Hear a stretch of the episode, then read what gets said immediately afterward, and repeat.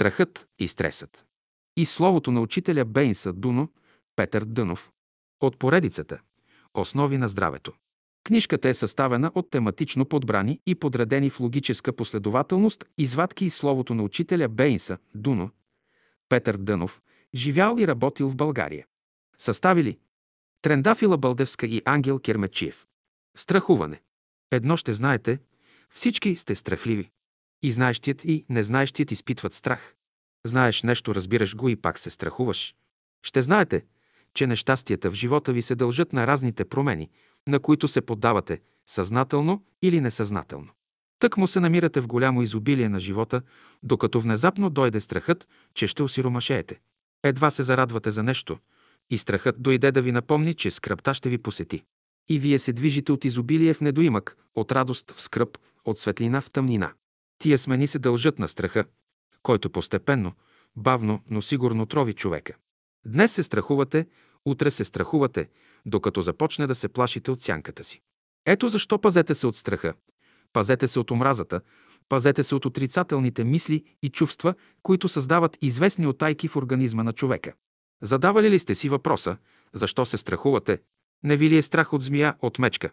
Страх ви е. Значи, вие сте още страхливец. Да кажем, че във вас се яви чувството на страх. Страх ви е да ходите вечерно време, да минавате по високи места. Страх ви е от дъжд, от вятър, страх ви е слънцето да не опали лицето ви, да не слънчасате. Много работи има, от които се плашите. Когато на бойното поле войниците не са добре организирани, достатъчно е един войник да извика кавалерия.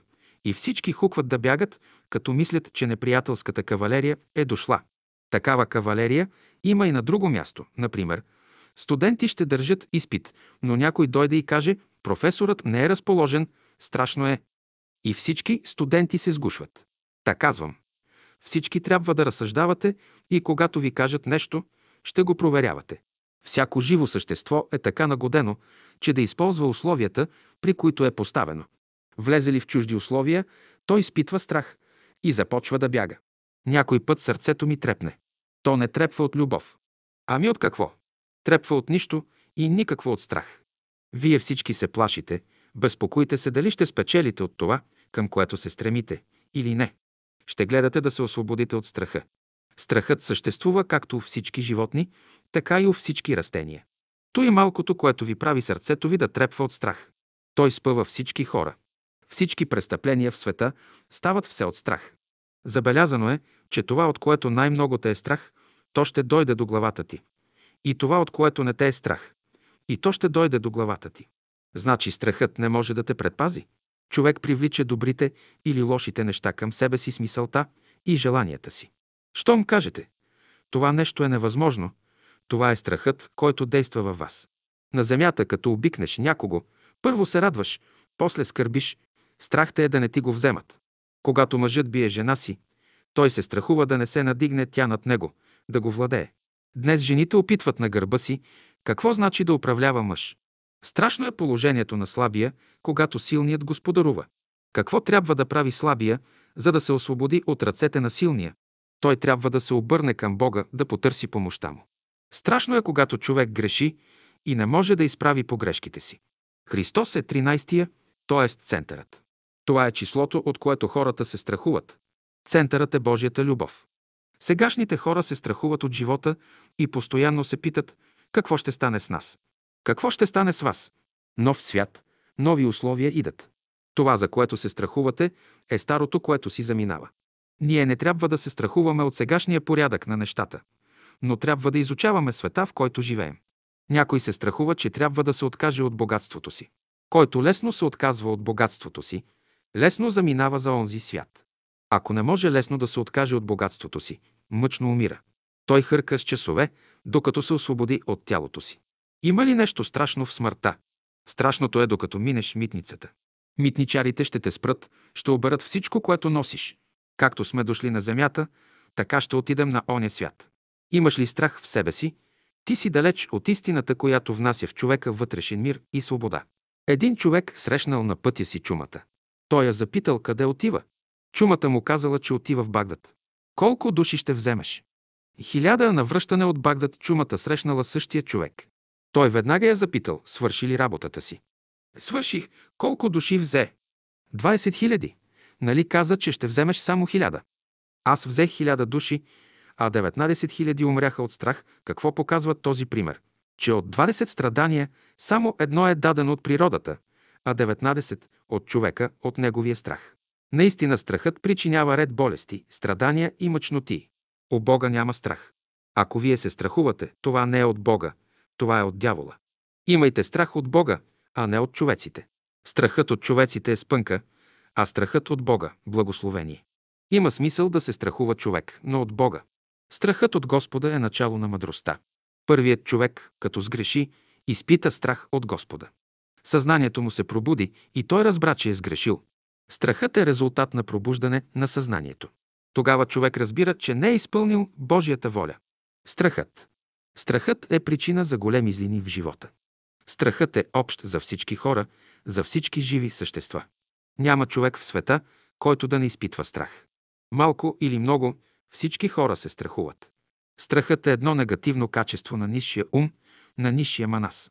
В страха човек си представя нещата такива, каквито не са. На какво се дължи страхът? То е вродено чувство в човека. Страхът е инстинктивно чувство, което се явява в човека, като резултат на външните условия, в които той се намира. Страхът е едно тягостно чувство на душата. Чувство вложено в живия организъм да извърши известна мисия. Страхът подразбира, че в средата, в която живее, или в условията, при които съществуваме, има известни елементи противни или зловредни на нашия живот. Страхът е чувство, при което човек губи смелостта и памета си. Страхът е недък на чувствата. Ако човек не притежава нищо, може ли да се страхува?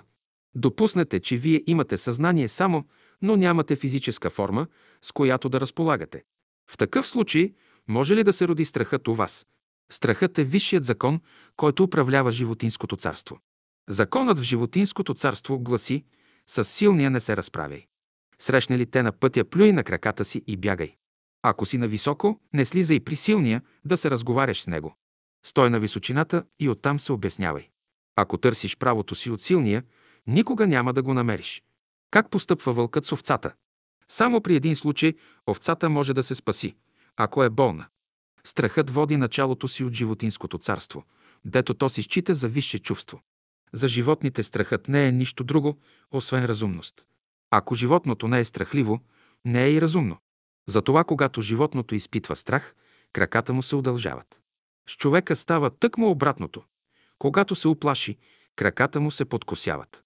При страха човек не може да бяга. Страхът е животинско чувство.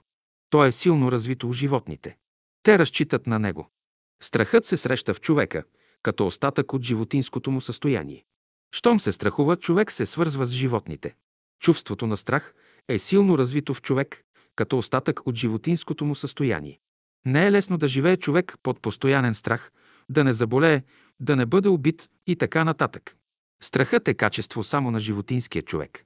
Следователно, всички хора, които се страхуват, животинското ги управлява.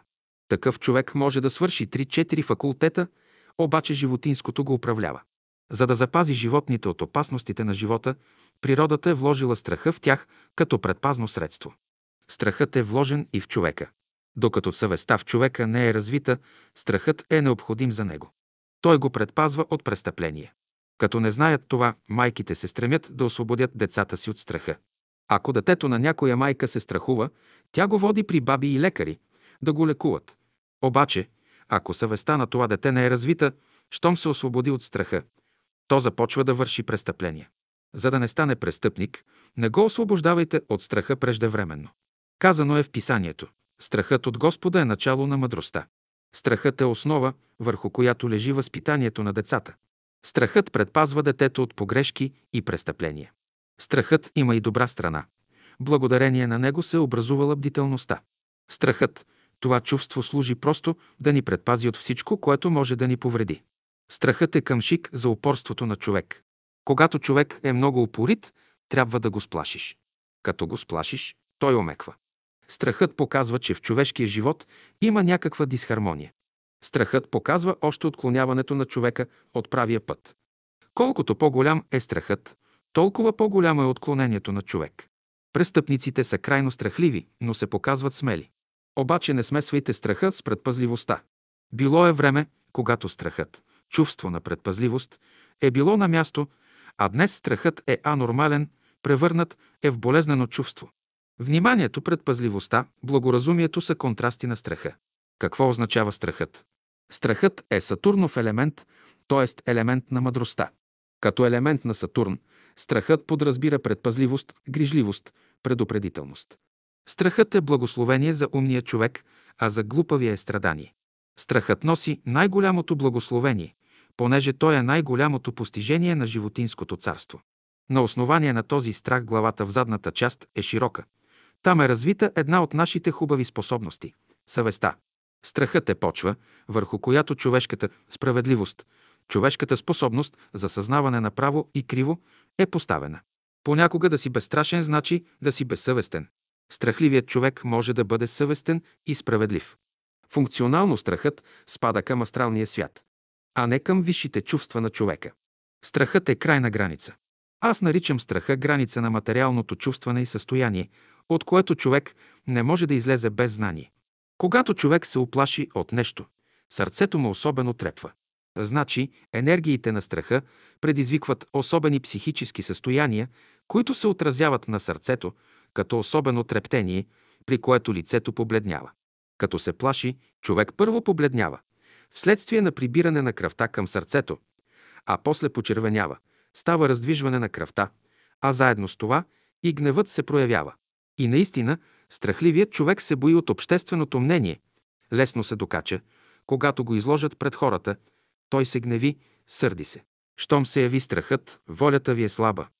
Страхът винаги показва слаба воля. Страхът се дължи на отсъствие на сила. Вие мислите, че не сте страхливи, имате вяра, разсъждавате, философствате, но стане ли земетресение, всякаква мисъл изчезва.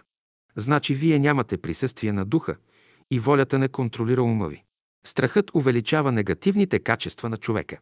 Например, ако на някой се случи една малка пакост или неприятност, той ще я преувеличи най-малко 10 пъти. Докато страхът не е излязъл от вас и да ви се каже истината, вие ще я облечете пак в дрехата на страха. Щом облечете истината в страха, тя ще се поквари. Когато страхът се събуди в човека, в съответния мозъчен център се развива много топлина, вследствие на което в организма настава известна аномалия. Това показва, че се е нарушило равновесието между силите, които протичат в човешкия организъм. За да се възстанови нормалното състояние на силите в човешкия организъм, през едното полушерие на мозъка трябва да текат топли течения, а през другото – студени. Качества на страха. Не трябва да бъдете ексцентрични. Ексцентричността е качество на страха. Видове страх. Вие имате голям страх.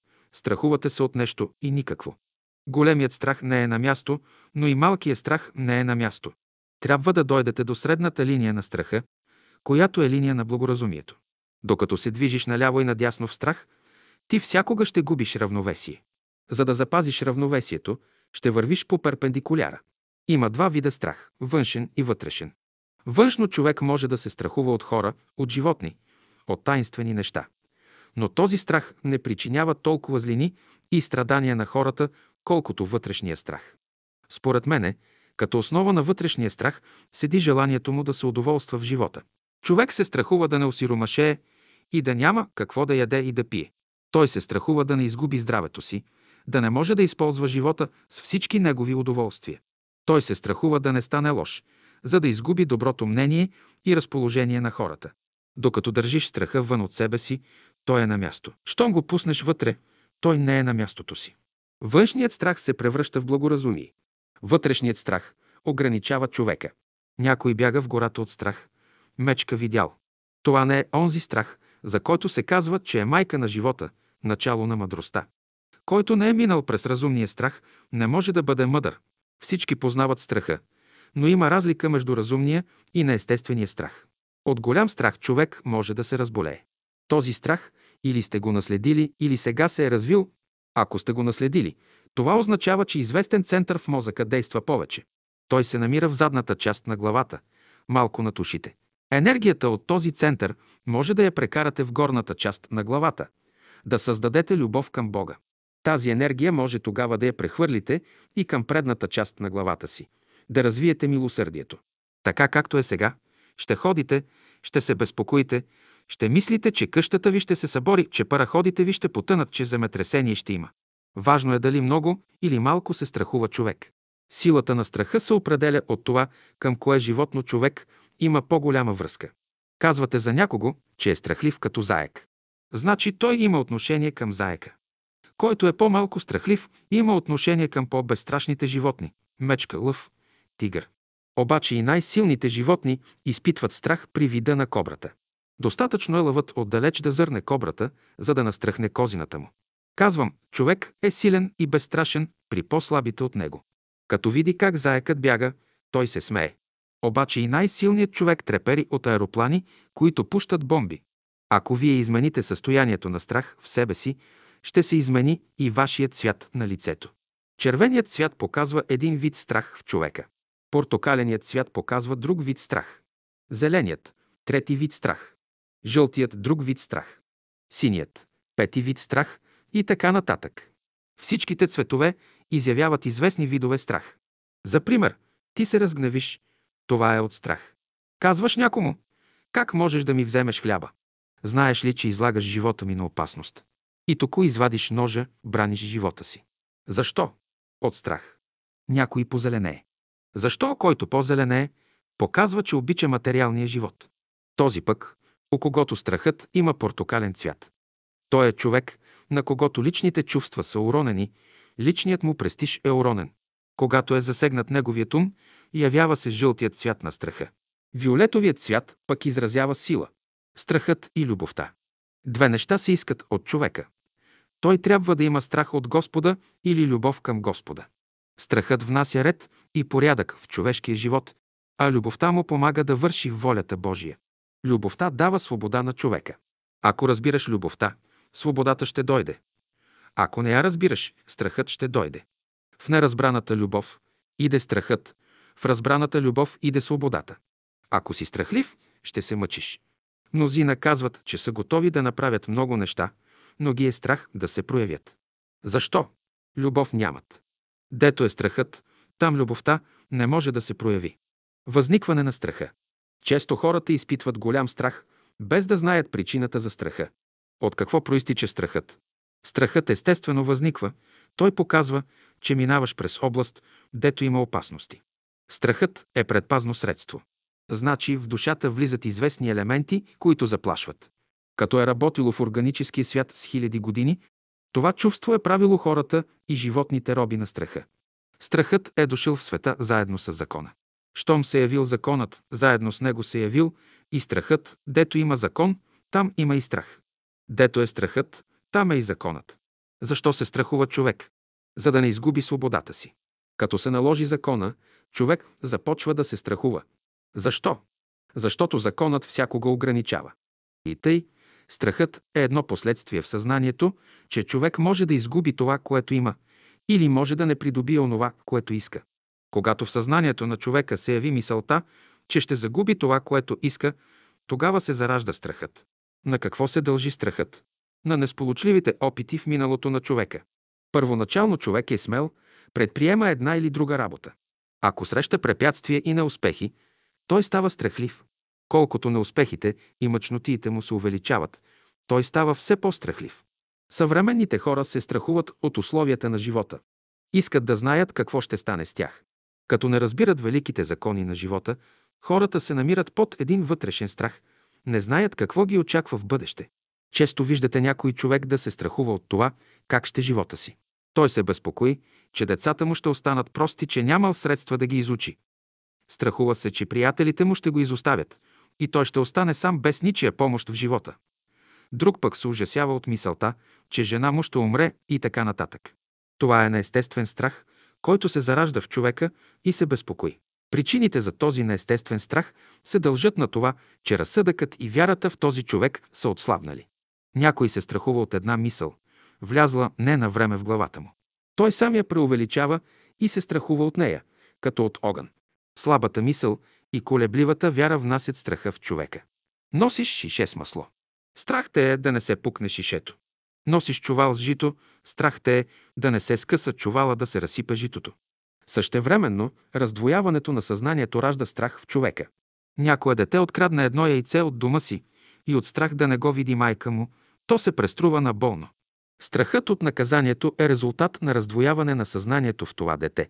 Други пък се страхуват да излязат от къщи, да не ги обере някой. Щом ги е страх от кръци, нека останат в къщите си, да ги пазят. И при това положение те са осъдени на заболявания. Някой се страхува от една мисъл, влязла не на време в главата му. Той сам я преувеличава и се страхува от нея, като от огън. От страх човек може да заболее без никакви бацили. Мнозина от вас боледуват, защото са страхливи. Най-малката болест – треска хрема или каква и да е друга, ви плаши. Ако заболее човек, веднага търси лекар. Каже ли му нещо за болестта, той се изплашва, вместо да си помогне и положението му се влушава. Не е страшна болестта, тя е педагогически метод за възпитание. Страшно е преувеличаването на болестта. Като дойде страхът, човек започва да преувеличава нещата и само осложнява положението си. Той казва, боли ме гърлото. Какво ще стане, ако се запуши? Боли ме главата. Какво ще стане, ако мозъкът ми се възпали? Срещам двама болни. Единият вярва в Бога, но кракът му е парализиран. Другият не вярва в Бога, но и неговият крак е парализиран. За мен е важно да зная причината, защо и двамата са болни. Причината е страхът. И двамата са страхливи, вследствие на което не растат. Спри растенето на човека и парализата ще дойде. Кому душата е тиха и мирна, като направи малко съгрешение. Веднага изпъква в нея това чувство на страх. От какво се плаши човек? От неразумното. Човек се плаши от разбойника, от звяра мечка, вълк и други, защото в тях няма разумност. Едно време хората бягаха от ада, страхуваха се от него. Днес те живеят в ада и работят за повдигането на онези души, които са паднали и са се отклонили от правия път. Страхът се е зародил с грехопадението. По-напред човек не е знаел какво нещо е страх. Страхът е роден от греха, като същевременно той произвежда тъмнина. Любовта изключва страха, обаче безлюбието, омразата раждат страха. Страхът у хората се дължи на неразбраните работи. Ако кажеш, че на физическия свят има страшни неща, зверове, мечки, лъвове, змии, знайте, че и духовният и умственият свят са пълни с страшни, дисхармонични форми. В ума, в сърцето си вие сами си създавате тези форми, от които се плашите. Така вие преувеличавате нещата. От какво проистича страхът? От нарушаване Божия закон. Това създава известна неустойчивост в човешкия организъм. Когато греши, човек става нервен, колеблив, ръцете и краката му започват да треперят и той става страхлив. Тогава любовта го напуща, излиза вън, а страхът се намества вътре в него.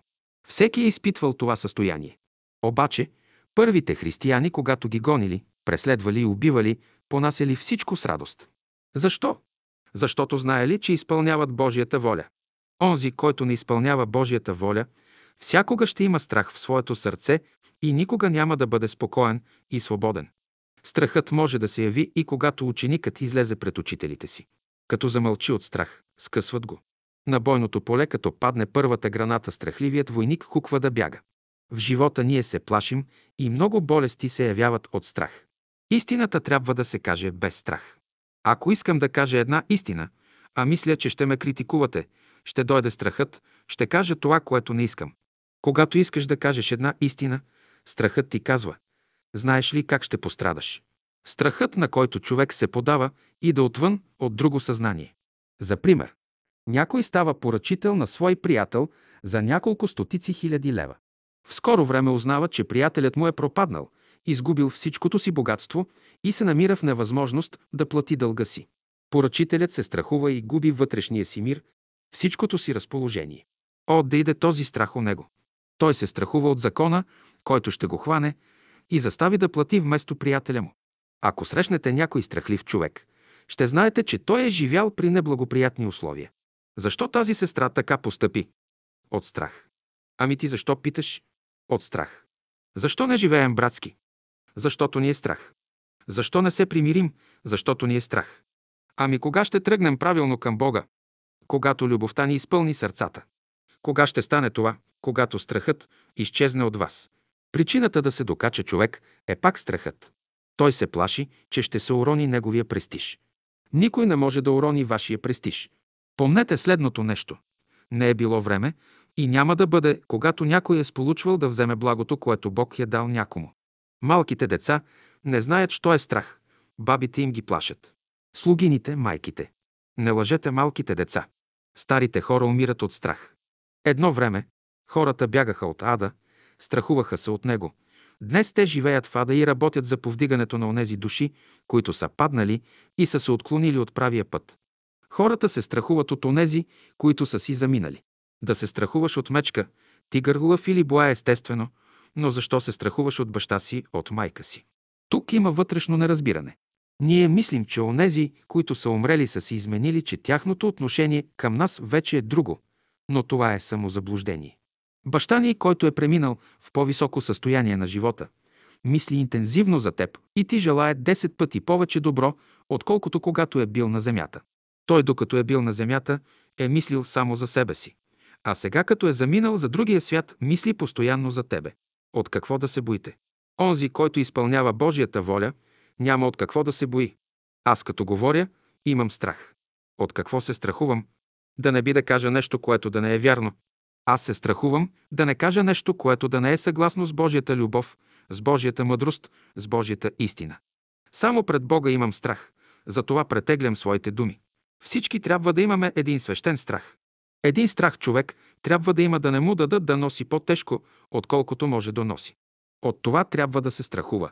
Да се страхува да не би да му кажат една тежка дума, която да не може да носи. Да не му направят едно добро, за което да не може да се отплати. Този страх е единствения, който благотворно действа и не поврежда хората. За всичките други видове страхове човек плаща скъпо и прескъпо. Когато сте в един параход, който се клатушка и се страхувате, каква полза имате от страхуването? Стойте спокойно. Имайте доверието на едно дете. Гръм или буря има, не се бойте. Всички се плашат от войната. На какво се дължи войната? На неизпълнение на Божията воля.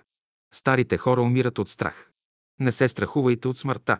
Който греши и не търси Бога, само той умира, който изпълнява Божията воля. Той не умира. Човек трябва да казва, ние ще заспим, ще съблечем старите си дрехи и ще се изменим. Така трябва да се гледа на смъртта. От кого да се боите? Бойте се от онзи, който може да погуби тялото и душата. Някои казват, че онзи, от когото трябва да се боим, е дяволът. Аз ще ви кажа, че онзи, от когото трябва да се боим, е Бог, и то в смисъл да пазим, да не го огорчаваме. Казва Христос. Не бойте се от онези, които убиват тялото. Ако убият вашето тяло, душата ви ще остане свободна. А това е ценното в живота. Повечето хора днес не мислят, но се страхуват. От кого се страхуват? От подобните си. Има смисъл да се страхува човек, но от Бога. Страхът от Господа е начало на мъдростта. Първият човек, като сгреши, изпита страх от Господа. Съзнанието му се пробуди и той разбра, че е сгрешил.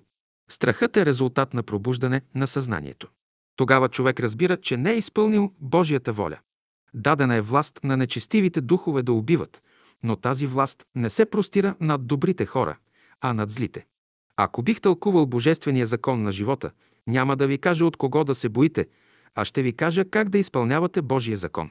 И да не се боите от онези, които убиват тялото, а душата не могат да убият, но да се боите повече от оногос, който може и душата и тялото да погуби Евангелие от Матей, глава 10, стих 28. Действие на страхът. Когато страхът се събуди в човек, в съответния мозъчен център се развива много топлина, вследствие на което в организма настъпва известна аномалия. Това показва, че се нарушава равновесието между силите, които протичат в човешкия организъм. За да се възстанови нормалното състояние на силите в човешкия организъм, през едното полушерие на мозъка трябва да текат топли течения, а през другото – студени. Страхът е чувство, при което човек губи смелостта и памета си. То е чувство, което стеснява ума и сърцето. Страхът влияе върху човешките мисли, чувства и действия. Страхът действа в човека и го парализира. При страх и безстрашие човек няма еднакъв пулс. При чувството на страх всичката артериална кръв се скрива във вътрешните кръвоносни съдове на организма. Тогава човек прежълтява, пребледнява. Артериалната му кръв не функционира отвън, а вътре в тялото. На какво е резултат това навлизане на кръвта навътре? То се дължи на голямото съпротивление. Вие сте изгубили до някъде вяра в себе си, понеже не можете да преодолеете външните причини. При преодоляването на тия причини във вас ще се яви една малка боязън. Да ви наведа на една малка опитност. Например, ученик сте, но веднага във вас се явява малък страх, че ако професорът ви извади да говорите, ще объркате урока. Най-често това става по математика и геометрия. Извадят те да докажеш нещо и ти се объркваш. От какво става объркването? Физиологично кръвта отива във вътрешните съдове на тялото и тогава идва страхът. А той парализира до някъде и човешката памет. Не можеш да помниш. Съзнанието ти се раздвоява, объркваш предмета, самият ти се объркваш. Измени се малко температурата, страх те е. Ако се оплашиш, температурата се намалява. Щом се намали температурата, в замяна на това се увеличава силата. Човек като се оплаши, бяга. Той бяга да се образува триене, да се достави топлина, понеже ако не се достави топлина, може да свършиш. Има една треска, в която най-първо треперят хората, тракат зъбите. Но в това триене няма да мине и половин час и ще се образува температура. Тази температура е потребна, понеже става разширение на капилярните съдове и човек се лекува. Човек трябва да бъде предпазлив, да знае как да постъпва. За да плуваш свободно, не трябва да бъдеш страхлив. Страхът намалява обема на тялото и човек потъва. Страхът, като влиза в нас, внася отрова в организма ни, вследствие на което ние не можем да използваме разумно знанието. И страхът разрешава известни въпроси. Той има своето място. Страхът е къмшик за упорството на човека. Като е много упорит, човек трябва да се сплаши. Казва, аз не искам да вземам лек, не искам нищо, казваш му. Това направи, онова направи, не иска нищо. Какво трябва да правиш? Ще го сплашиш. Като го сплашиш, той омеква. Той се оплашва и започва да мисли. Страхът го накара да мисли. Последствие. Всичко, което се върши от страх, не носи щастие. Страхът е начало на греха в света. Казано е в писанието. Страхливият не може да влезе в Царството Божие. Защо? Защото като се страхува, той не може да прояви нито светлината, нито топлината, нито силата си. Нищо не може да направите, ако имате страх. Страхът е който ви спъва навсякъде. Този страх влияе върху ум, пречи ви да се проявите. Страхът не изправя работите. Смущението е път към страха. Щом човек почва да се смущава, страхът ще дойде. Смущението, страхът създават една пертурбация в ума. Страхът създава една пертурбация и в сърцето. Щом се смути ума, идва смущението и в сърцето, и най-после волята, кормилото на живота, изгубва своето направление и човек почва да бяга. Когато има много непостигнати желания и голям страх, човек става неврастени. Дето е страхът, там любовта не може да се прояви. Страхливата майка може да стане причина да изгуби детето си. Забелязал съм, че когато учениците дойдат в училището, в първо време се оплашат, как и кога ще свършат гимназия. Свършват гимназия, влязат в университета, боят се как ще го изкарат. Свършат университетът, сега се плашат как ще намерят работа. Някой е чиновник казва си, ами ако ме уволнят. Страхът царува навсякъде. Той ви свързва психологически. И когато ние се освободим от тази язва, от тази душевна проказа, страха, ще бъдем хора свободни. Страхливият започва да става подозрителен, във всичко се съмнява. Подозрителният не вижда нещата както трябва, вследствие на което изважда криви заключения. Днес се страхувате, утре се страхувате, докато започнете да се плашите и от сянката си. Ето защо пазете се от страха, пазете се от омразата, пазете се от отрицателните мисли и чувства, които създават известни отайки, известни отрови в организма на човека. Уравновесяване. Ще разглеждате страха като от всички положения, понеже той постоянно реагира върху вас, постоянно ви влияе. Любовта да се приближава към нас, а страхът да се отдалечава. Вложи Божественото в себе си и не се страхувай. То ще подкрепи всичко добро, към което се стремиш. Ще кажат някои, че са бедни, сакати, слепи. Не се страхувайте, за вас иде Бог. За богатите не иде ли Бог? За тях не иде, защото те нямат нужда от Него. Христос се обръща към своите ученици, понеже знае, че се боят за своите къщи, за своето тяло и им казва «Не се бойте от онези, които могат да убият тялото, а душата не могат да повредят». Защо? Ако имате известен капитал вложен в банката и някой човек ви запали къщата, няма да се безпокоите, защото ще направите нова и по-хубава къща. Значи, докато имате капитал във вашата душа, вложен в друго място, няма да се безпокоите. Човек не трябва да се страхува от онзи, който го е създал. Достатъчно е да свържете мисълта си с Божията, за да изчезне всякакъв страх от вас. Силната мисъл изпъжда всякакъв страх. Човек със силна мисъл може да влезе при болни от чума, от холера и да излезе здрав и читав. Когато у човека се съединят отрицателното чувство с положителното, чувството на предпазливост и способността за разсъждение, тогава у него се поражда благоразумието. Страхът е отрицателният елемент на благоразумието. Следователно Христос иска да каже не разделяйте тия два елемента един от друг, защото щом ги разделите, сиреч щом разделите вашия разсъдък от чувството на страх. Да се не контролират, без друго ще изгубите и тялото и душата си. Страхът е на място, но трябва да го свържеш с човешкото разсъждение. Когато те е страх, ще разсъждаваш правилно, има ли условия, има ли причина за този страх. При сегашното анормално живеене всеки човек ще се намери в един скелет, неспособен за работа, за мислене, за действие. И за това Христос се обръща към своите ученици и им казва «Не бойте се». За да можем да регулираме той чувство, страхът трябва напълно да се обосновем на Божествения закон, на съзнанието в нас, че сме свързани с Бога. Едно време хората бягаха от ада, страхуваха се от него – Днес те живеят в ада и работят за повдигането на онези души, които са паднали и са се отклонили от правия път. Да изпълнява човек Божията воля, ще живее без страх от смъртта. За онзи, който е свързан с живият Господ, смърт не съществува. Той чува Божия глас и изпълнява волята му. За да не се страхувате, уповавайте се на Бога. Справяне с страха. При сегашното състояние на хората, онези, които искат да преминат от животинското към човешкото, трябва абсолютно да се освободят от страха. Та какво ще правите с страха си? Някои от вас сте пострахливи, някои не сте толкова, но ако имате повече страх, не можете да го преодолеете. Човек трябва да има будно съзнание, да работи върху себе си, да се освободи от вътрешния страх. Най-първо ще гледате да се освободите от вашия неестествен страх. Страхът от какво проистича? Страх те е да изядеш едно ядене. Не от яденето те е страх, но от последствията.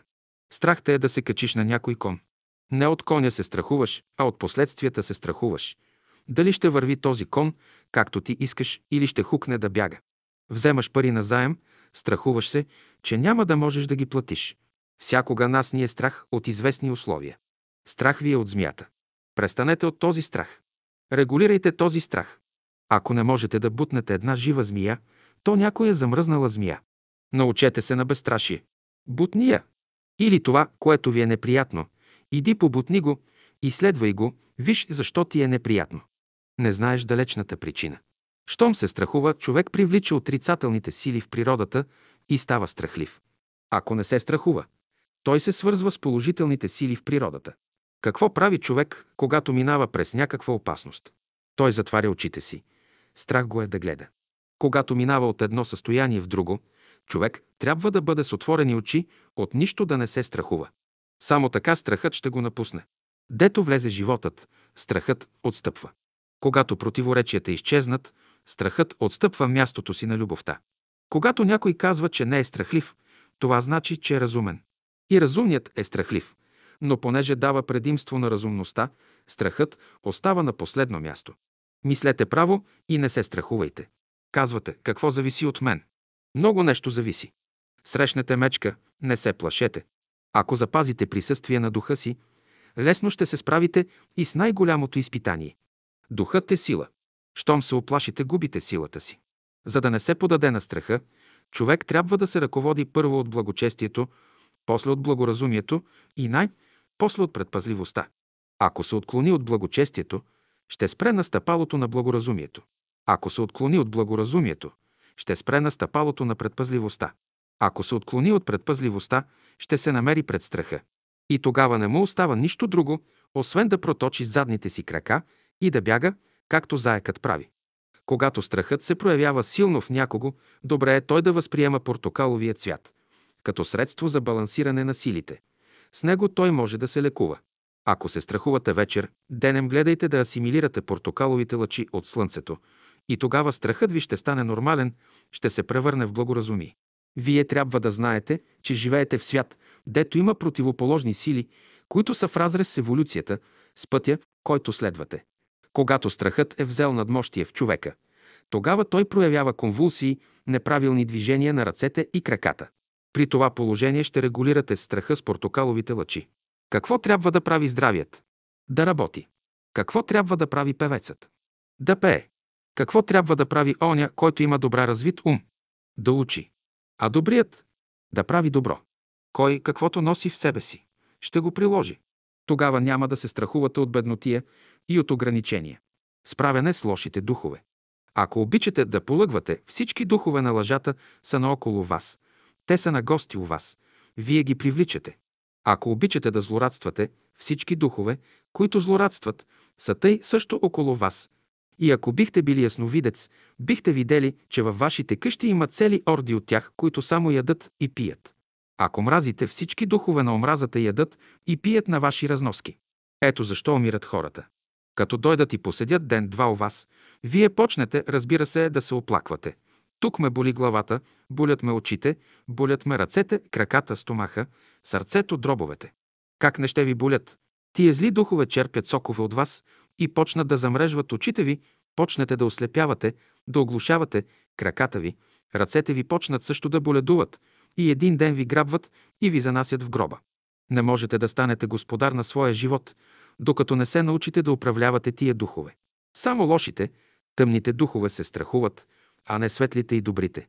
Следователно, щом влезе някой лош, тъмен дух във вас, вие веднага започвате да се страхувате. Изпадете лошия дух от себе си. Нека той стане ваш слуга, а не господар. Щом го изпъдите, вие ставате силни, смели, повдигате съзнанието си и влизате в една светла област, дето царува любов и съгласие, светлина и мир. Всеки от вас трябва да се завземе да контролира тия духове. Зная, че мнозина се измъчват от лоши духове. Мнозина отиват при Христа да им помогне. Как ще им помогне? Той ги връзва, а те ги развързват. Силата на човека е вътре в него, там той трябва да обърне своето внимание. На апостолите Христос не им даде власт да властват над хората, а над лошите духове. Всеки от нас трябва да властва над тях. Който не разбира този божествен закон, всякога ще прави погрешки. Ще има засади от тия духове, от тук или от там. Хората имат разни методи за закамване срещу духовете. Но духовете от това не ги е страх. Тях не ги е страх от тояги, нито от думи. За да имаш власт над един нечестив дух, не трябва да имаш неговите слабости. Имаш ли ги, може да си учен, философ, министър. Ти ще бъдеш техен роб. Те интриги ще правят. Царе ще детронират. Всичко могат да направят. Нямаш ли техните слабости, ти си техен господар. Никога не трябва да имате слабостите, които тия духове имат. Някои казват, не можем без слабости. Щом не можете, ще ви умъртвят, ще ви вземат тялото, парите, ще ви затворят, няма друг изходен път. Но ако духовете знаят, че имаш слабости, щом заминеш и оставиш тялото си, те ще го задигнат. Зато и съвременните хора са яко свързани от Господа за своето физическо тяло, понеже, ако излязат от тялото, ще бъде още по-лошо за тях, ще се спре тяхната еволюция. Всеки от нас трябва да направи малка ревизия в сърцето и ума си, за да види какви слабости има в тях. Сега Христос дохожда и казва «Не престъпвайте Божия закон. Изпълнявайте Божия закон, за да бъдат вашите тела и души свободни. Нечестивите духове ги е страх от светлината. Когато светлите духове тръгнат напред, върви и ти след тях. Върви без страх. Страхлив човек. Когато чувството на предпазливост е силно развито в човека, той става страхлив. Страхливият в нищо не може да успее. И наистина, страхливият не може да стане нито учен, нито философ, нито държавник. Той ще бъде като заека. Страхлив човек авиатор не става. Авиаторите са смели. Страхливият зарязва другите. Който се страхува, той е слаб в мисълта си и не уповава на Бога. Слабата мисъл и колебливата вяра внасят страха в човека. Материалистите са страхливи хора. Вземете ли парите на някой богат човек, но голям материалист, той веднага ще изгуби смелостта си. Следователно, като мислите за заека, ще си представите богат, материалист човек, който не е напълно обран, вследствие на което бяга, за да не му вземат всичкото богатство. Жабата пък представя човек, който е съвършено обран и не му остава друго, освен да влезе във водата там да намери спасението си. Ще ви представя три животни, които символизират страха. Те са заекът, жабата и птицата. Ако подплашите заека, той ще бяга в гората. Ако подплашите жабата, тя ще бяга във водата. Ако подплашите птицата, тя ще хвъркне във въздуха. И най-после, ако подплашите човека, той трябва да си каже – без страх и без тъмнина. Някои хора вършат тайно престъпление, да не ги види някой и минават за благочестиви. Те се страхуват от хората да не видят погрешките им, а забравят, че се намират под зоркото око на Бога, който всичко вижда. Това е велика истина, която трябва да знаете, иначе ще вървите в кривия път. Защо човек греши и върши престъпление? От страх. Той си казва, ако аз не убивам, мене ще убият, за да не го убият. Той убива. При сегашните условия на живота човек прави добро пак от страх. Той казва, ако не правя добро, ще ме сполети някакво зло. Съвременните религиозни, били те християни или друго някакво верою, водят благочестив живот от страх. Те се страхуват от ада, от някакво наказание. Някои хора трябва да употребяват големи усилия да се борят против страха. За пример, някой път вие изпитвате страх, но употребявате волята си, за да покажете, че не ви е страх. Някой път ви е страх, но се преструвате, че не ви е страх. Не, вие трябва да бъдете естествени, да покажете, че ви е страх, нищо повече. Обаче, като хора, вие не трябва да давате място на страха. В животинското царство, у по-низшите животни, страхът си има място, но за човека, който е тръгнал в божествения път, страхът често ще бъде спънка. В човека има вътрешен страх, който го заставя да работи. От какво проистича колебанието у човека? Пак от страха. Казвам, ако във време на мъчнотия краката на човека са дълги, това показва, че и за учене го бива. Страхливият човек може да свърши много работа с успех. Понякога в страха умът на човека работи толкова бързо, че той моментално разрешава въпросите. Този страх е благословение за човека. Щом се оплашите и бягате добре, знайте, че и в учението можете да свършите добре. И в писанието е казано Началото на мъдростта е страх Господен, значи страх, който удължава краката, е добро условие за работа. Страх, който скъсява краката, той парализира всяка дейност от човека. Страхливите, малодушните няма да наследят Царството Божие. Недопускане на страха. За да не се страхувате, уповавайте на Бога, Той е най-силният, най-разумният, най-мъдрият. В държава, в която няма ред и порядък, нито справедливост, ще видите, че поданиците са крайно страхливи. Там, дето владее пълен ред и порядък и справедливост, страхът отсъства. Когато греши, когато върши престъпление, човек всякога се страхува. Трябвало е той да бъде предпазлив, внимателен преди да е сгрешил. Предпазливостта трябва да предшества страха. Благоразумието трябва да предшества предпазливостта. Благочестието пък трябва да предшества благоразумието. Мисълта трябва да бъде абсолютна чиста. Тази мисъл прави човека талантлив, тя изпъжда страха вън от него. Чистотата е най-доброто оръжие против страха. Казано е в писанието, любовта изпъжда страха навън. Любов и страх са неща несъвместими. Там, дето е любовта, страха го няма. Там, дето е страхът, любовта я няма. Любовта е признак на пълнота, на единство във всички сили, чувства и способности на човешкия дух. А страхът е признак на отсъствие, разединение на тая вътрешна хармония, на душевния мир. Аз не искам да се обърнат хората към Бога от страх. Аз говоря от любов, която не иде от страха. Любовта ще оправи света.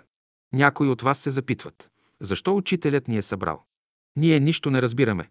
Защо не е събрал по-учени хора от нас? Защото онези са по-страхливи. Вие казвате, ще умра, ще ме заровят в черния гроб. Но човеците не са в гробовете, това да не ви плаши, аз не ги виждам в гробовете.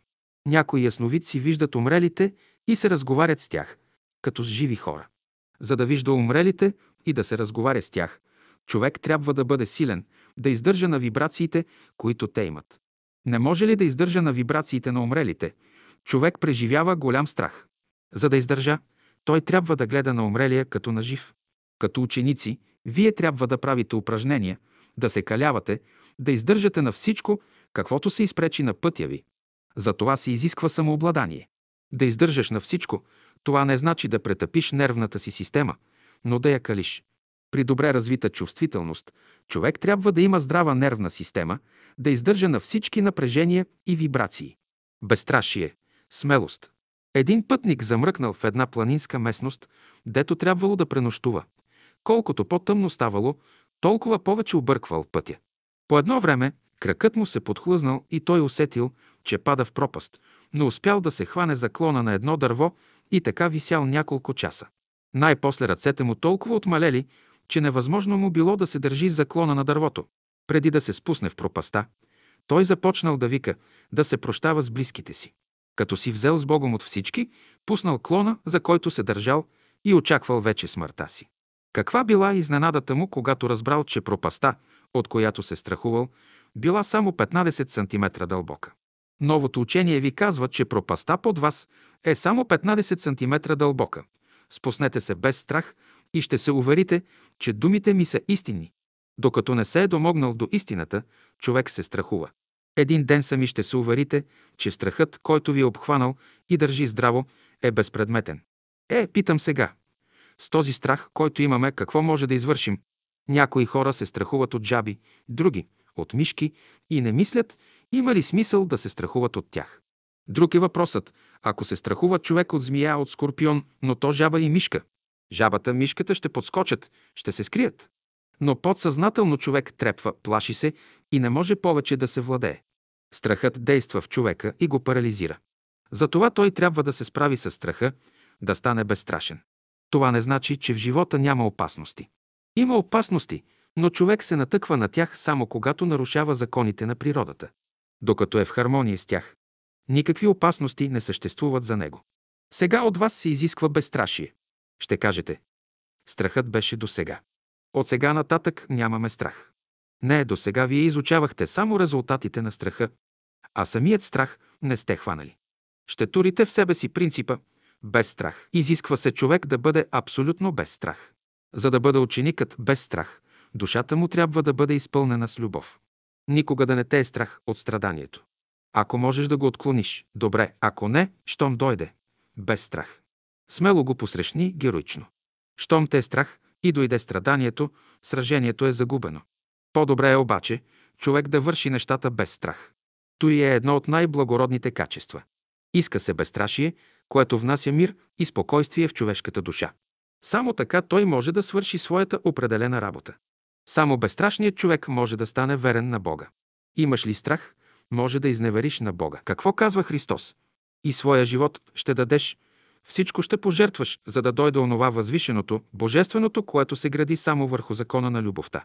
Вие не може да влезете в онова възвишено състояние, докато не се освободите от страхът във всичките негови прояви на живота, това е положителна, много разумна работа. Ако вие може да я постигнете в този живот, ще се посветите.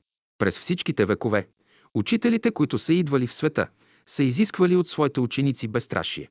Първото нещо. За това, за да се придобие безстрашие, придобивали са предварително други качества.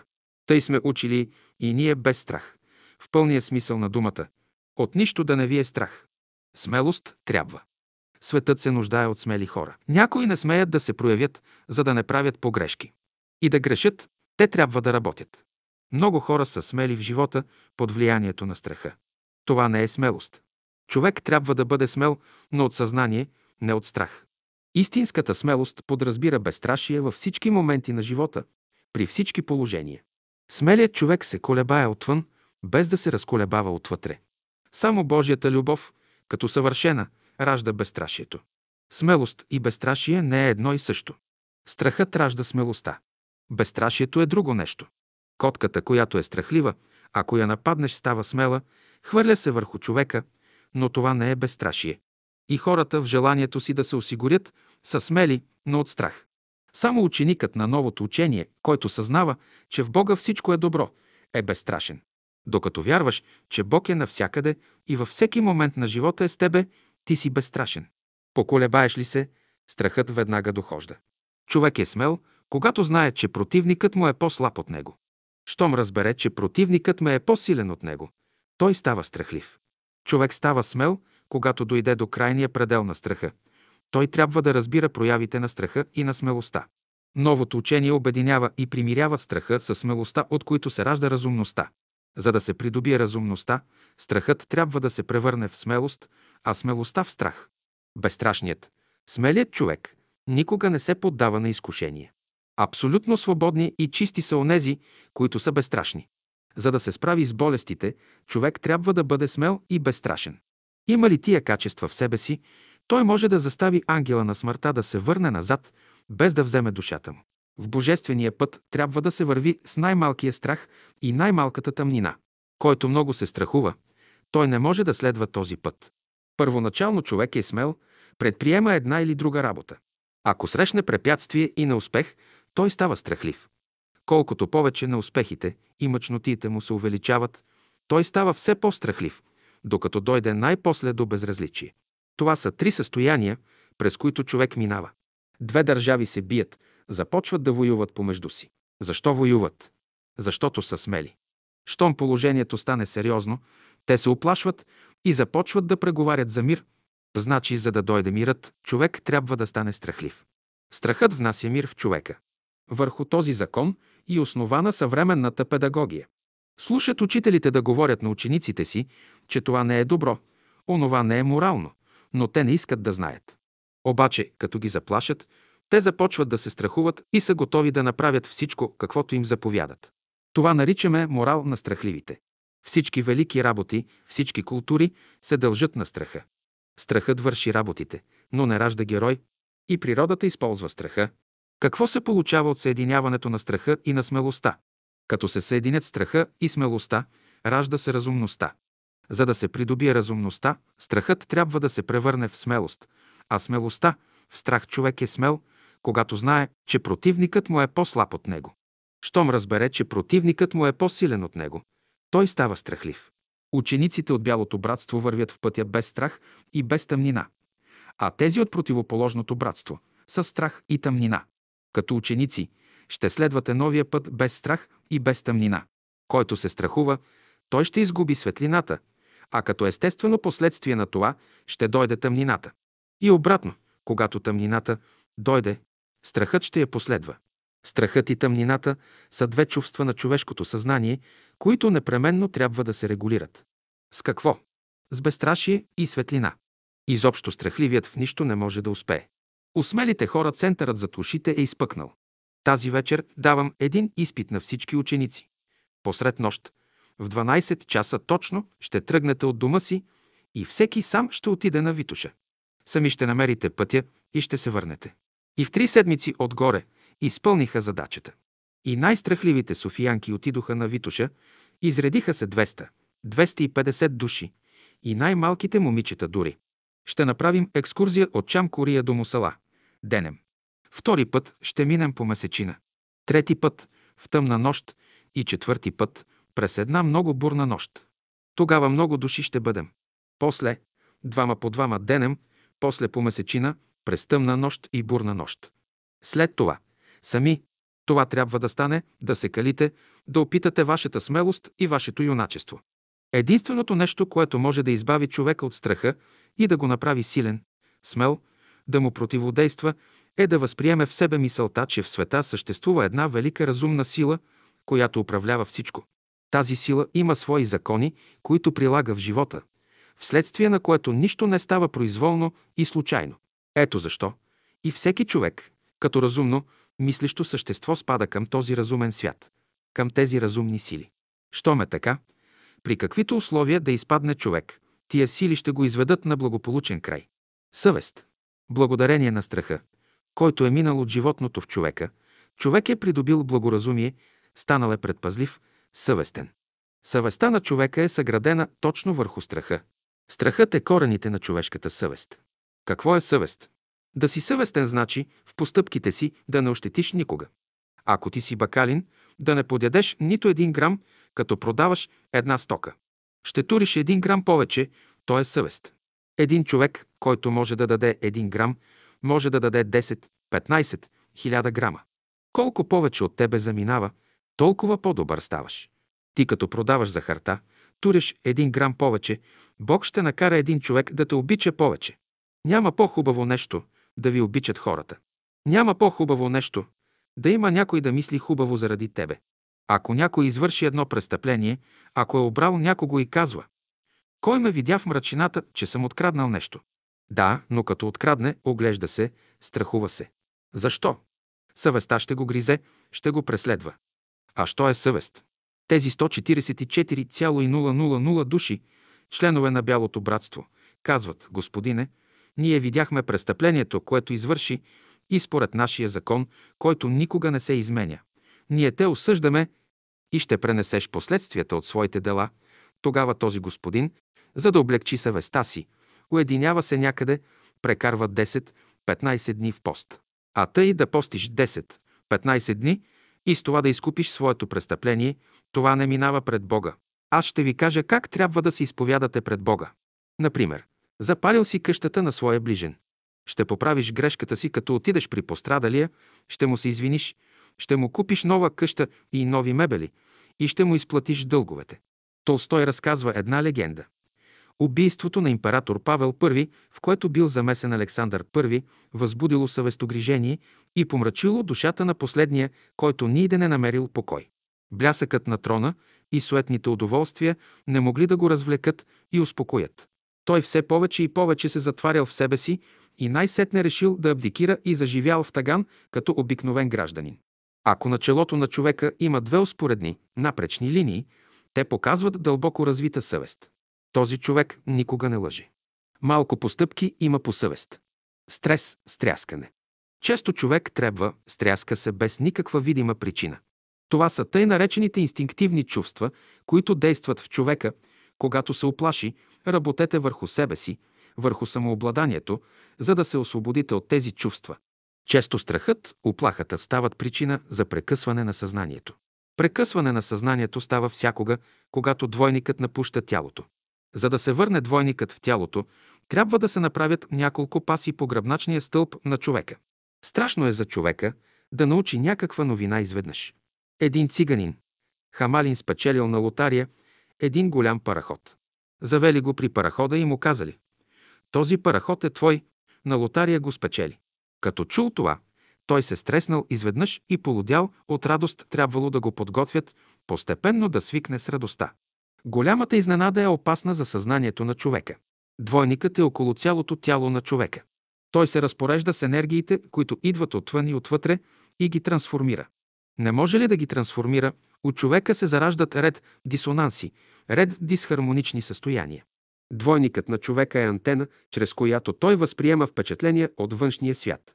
Тази е причината, поради която двойникът обвива човешкото тяло и го предпазва от нещастие. Колкото по-добре човек регулира двойника си, толкова по-правилно ще приема впечатления от външния свят. Като знаете това, често трябва да регулирате антената си. Щом антената ви е в изправност, чувствата и мислите ви ще бъдат правилни. Не регулирате ли антената си, каквито и движения да правите, мъчно можете да си помогнете. Стремежът на съвременните хора е да развият в себе си чувствителност, за да възприемат трептенията на висшия духовен свят. Обаче, като спънка за постигане на този стремеж се явява техният краен материализъм. Онези от тях, които успяват да развият в себе си голяма чувствителност, се излагат на страдания вследствие на материализма. Когато у човека се развие голяма чувствителност, двойникът му се разширява, често излиза вън от тялото. Ето защо на всички се препоръчва самообладание и будност на съзнанието, които да пазят двойника, да не излиза вън от тялото на човека. Не се ли пазите, отвън ще ви нанасят много рани, които ще ви създават големи страдания. За пример, погледнете някой човек на криво. Тези вълни падат по тъгъл, които причиняват болка върху двойника на този човек, и той става недоволен и казва «Защо ме погледна толкова лошо?» Когато се доближавате до човек, на когото двойникът е излязъл вън от тялото, вие трябва да бъдете много внимателни с него, за да не му причините някаква вреда. У всички невръстеници двойникът е разширен, заема по-голямо пространство, отколкото трябва. Това разширено състояние произвежда у болния едно раздразнено състояние, от което се ражда невръстенията. Невръстенията се дължи на пропукване в нервната система, отдето нервната енергия изтича навън. Понякога човек става невръстеник от страх. Страхът също предизвиква пропуквания в нервната система, което причинява изтичане на нервна енергия. За да се освободи от невръстенията, човек трябва да спре изтичанията на нервната енергия. Ако някой се оплашил от змия и от оплаха е станал невръстеник, той ще се излекува пак с змия. По какъв начин? Първо ще му се даде да пипне умряла змия. Щом придобие малко смелост, ще го заставят да пипне заспала змия. Зимно време. Като привикне и на това, той няма вече да се страхува от змия. Следователно това, от което се е оплашил, ще му послужи като лекарство. От змия се е разболял, с змия ще се излекува. Друг случай. Ученик влиза в гостилница, поръчва да му донесат ядене.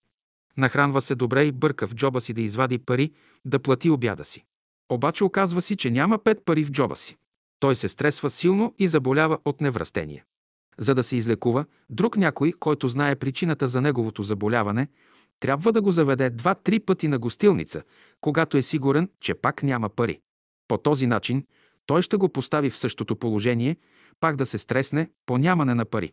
Това стряскане ще стане причина да изкорени болестта му, която някога се е причинила от подобно стряскане.